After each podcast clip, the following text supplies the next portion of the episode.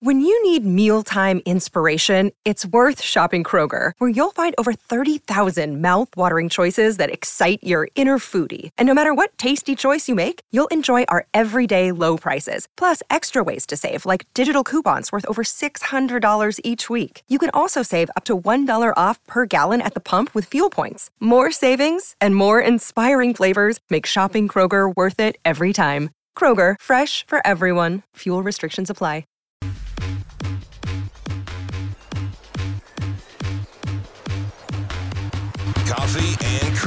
On Hail Varsity Radio with Andrew Rogers and Damon Benning. I remember him throwing a overhand loop and left, and he caught me right on the button. I think it was the first order, second round, and you know I was just like, "This is it."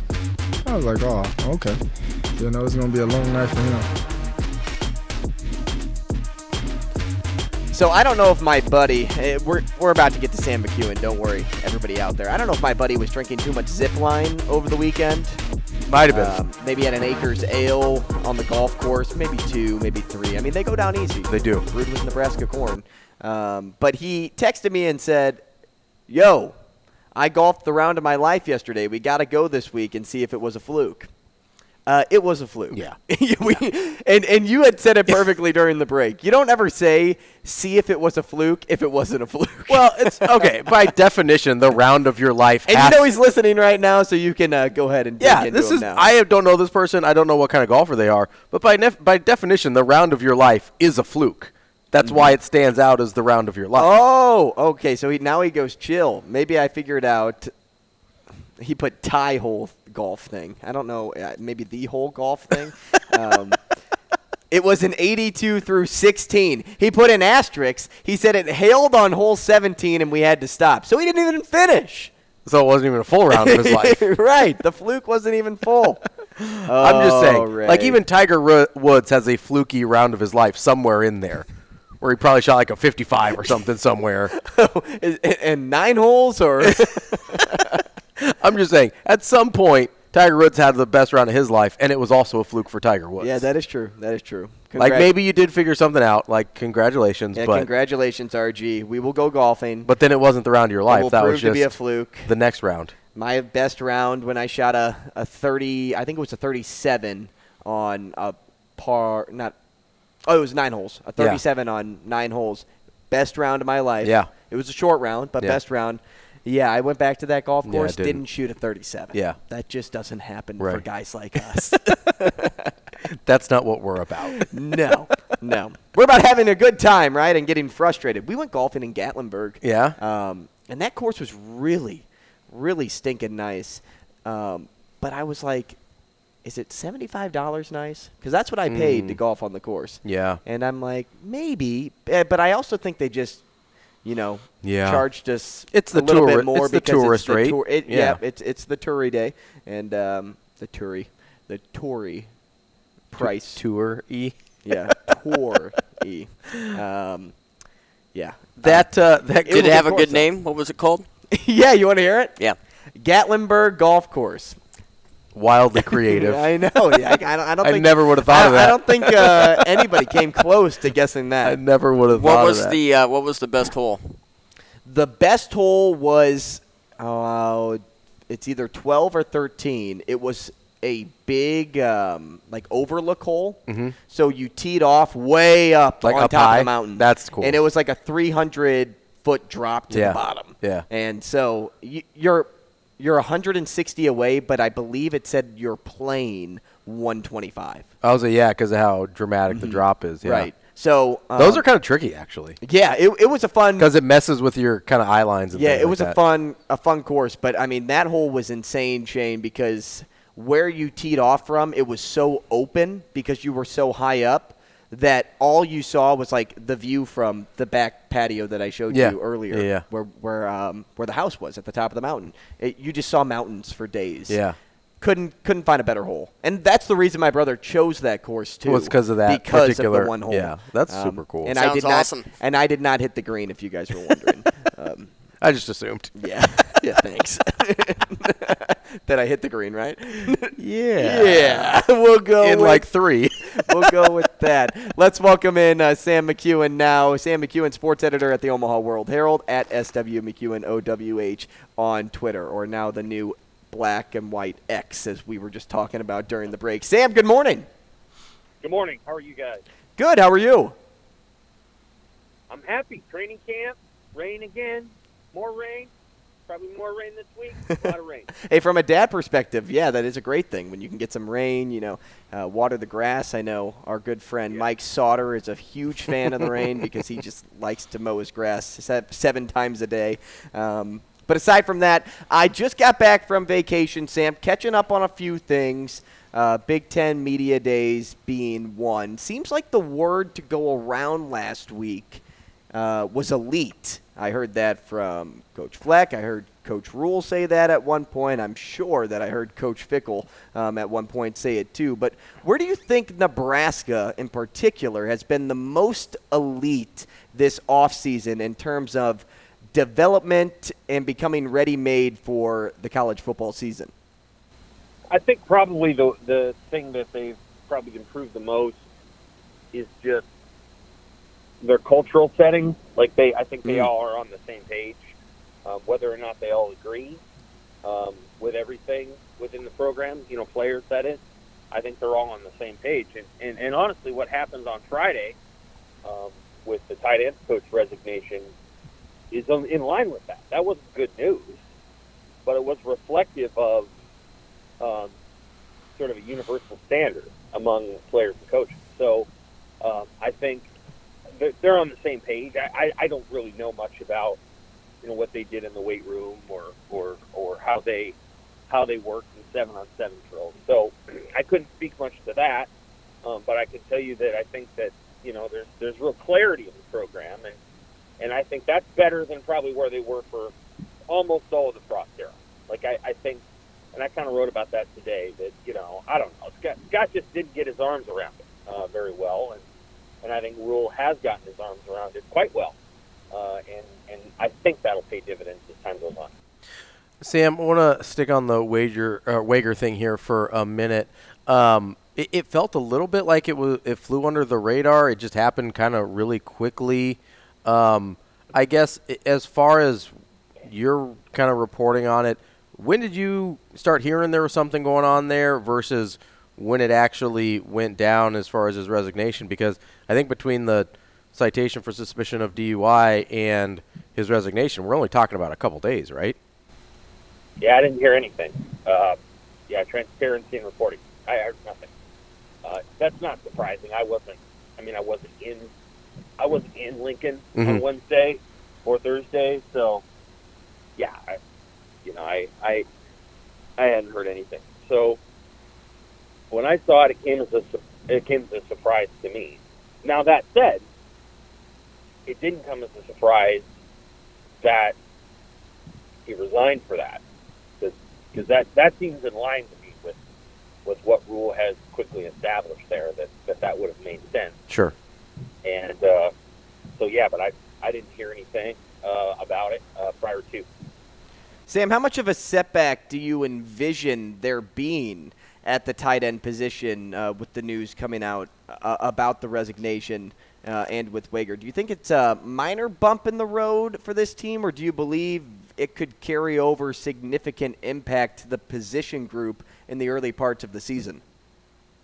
minor bump in the road. Um, I think I think uh, he had not been on the job long enough to establish Hmm. a long-term relationship with anybody but uh, Ishmael Smith Flores, who played for him at Arlington Martin. So you know, obviously, it's probably a tough deal for him, but for everybody else, I think it's a minor bump in the road. Uh, I'm sure that the transition from Beckton to Wager was much larger than the transition from Wager to this um, Josh Martin, who is very experienced. I think he'll be able to walk into that room and he'll be able to say, "Look, look, guys, we're all going to miss Coach Wager, but here's my resume," and everybody will look at each other and say, "Yeah, this guy probably is fine." Uh, so I think they'll be fine. I think they'll. I think they're in great shape um, at that at that particular spot. It's worth remembering that the reason it opened up, the reason there was a tight end coaching job, is because Jake Peetz backed out of coaching the quarterback, Hmm. which means Marcus Satterfield coached the quarterback Great point. and and you know so the, I think the intention all along was for Satterfield to coach him until Peetz backed out and decided to stay with the Rams. Or I think that's what he did. Mhm. And so Wager was a recruiting hire. I, I don't know that he was. Now here we're going to go get the best tight end coach in the country. I don't think that's what was happening at all. Hmm. Um, and I also don't think he was Joey McGuire. And so I think sometimes you go to the well and you're like, here's what I want to do and here's my idea. And I don't really think that, you know, Bob Wager was going to be Joey McGuire. So, so you sometimes take a, you swing and you miss and, and then you move on. And uh, hindsight being 2020, keeping Sean Beckton would have been probably the best thing to do, but they wanted to try something else. And they also thought Marcus Satterfield was going to coach the tight end. So, you know, that that was part of it. And Beckton was let go. So we'll we'll we'll see where it goes from there. Sam, let's move to some on-field stuff here. Obviously, fall camp kicking off.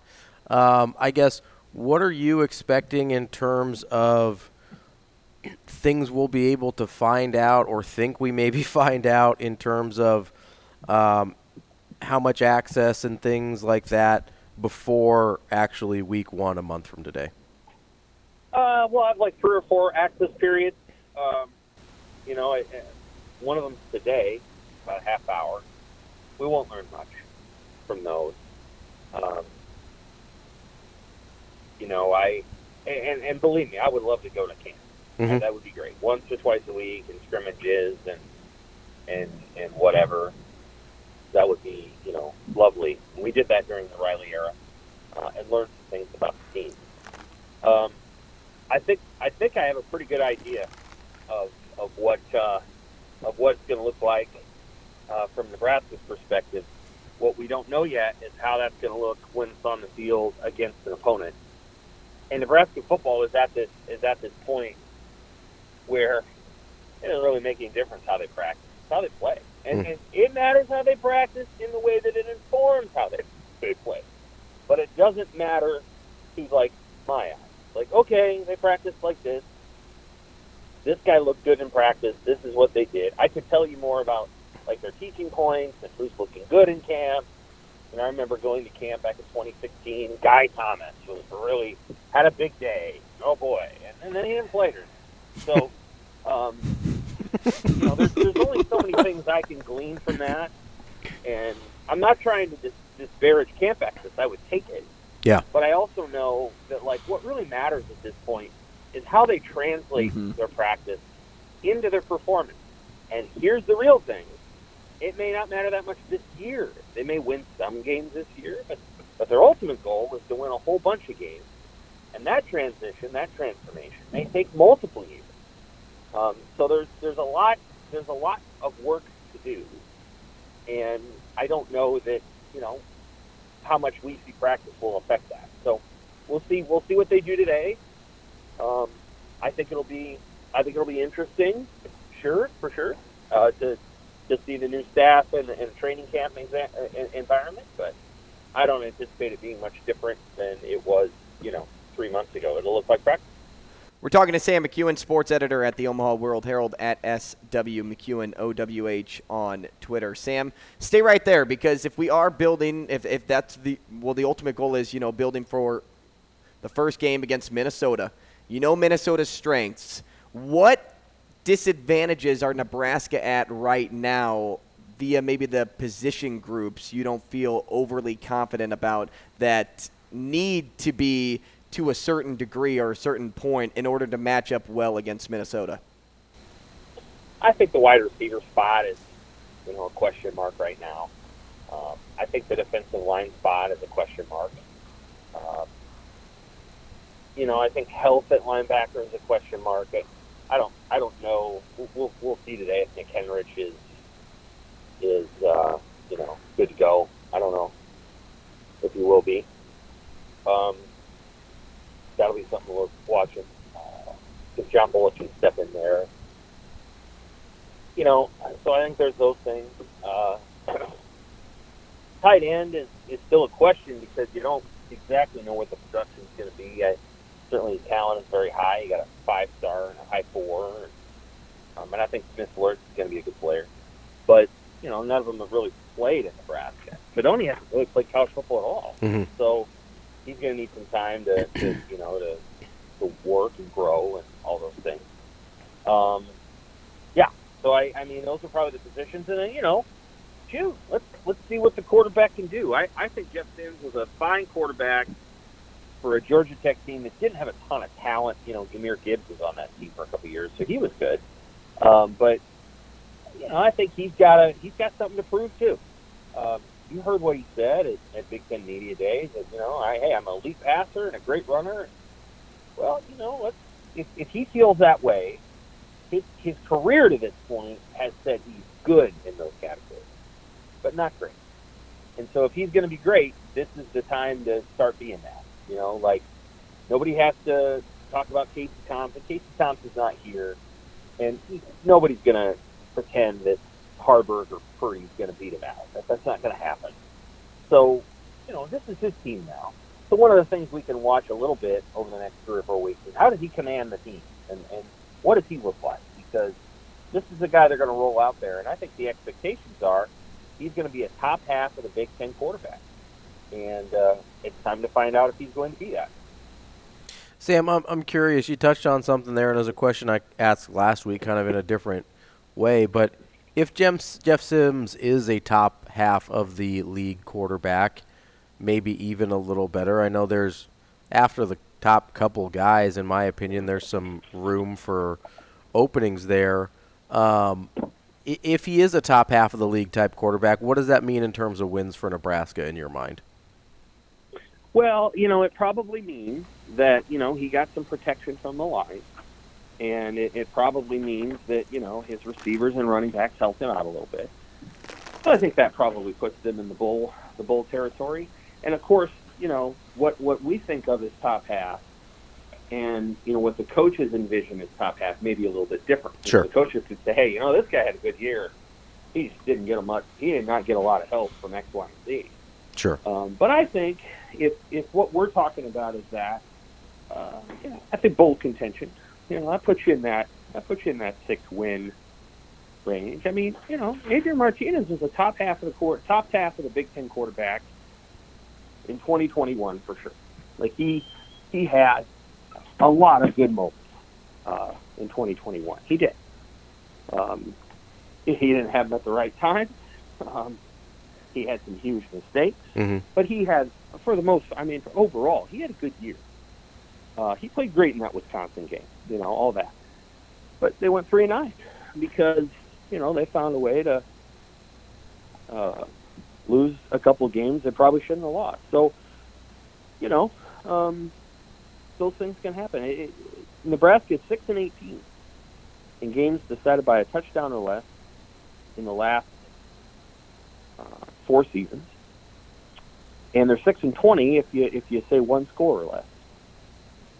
And that they didn't get there to that point by being a terrible team because they're within one score 26 times in four years. But they did get there by by not being, you know, able to capitalize on key opportunities. If they had just gone, let's say, okay, let's go to the six and 18 number again. If they had just gone 500 in those games, which isn't that good, Mm-hmm. if they had gone just 12 and 12, they would have went to a couple of bowl games. Right.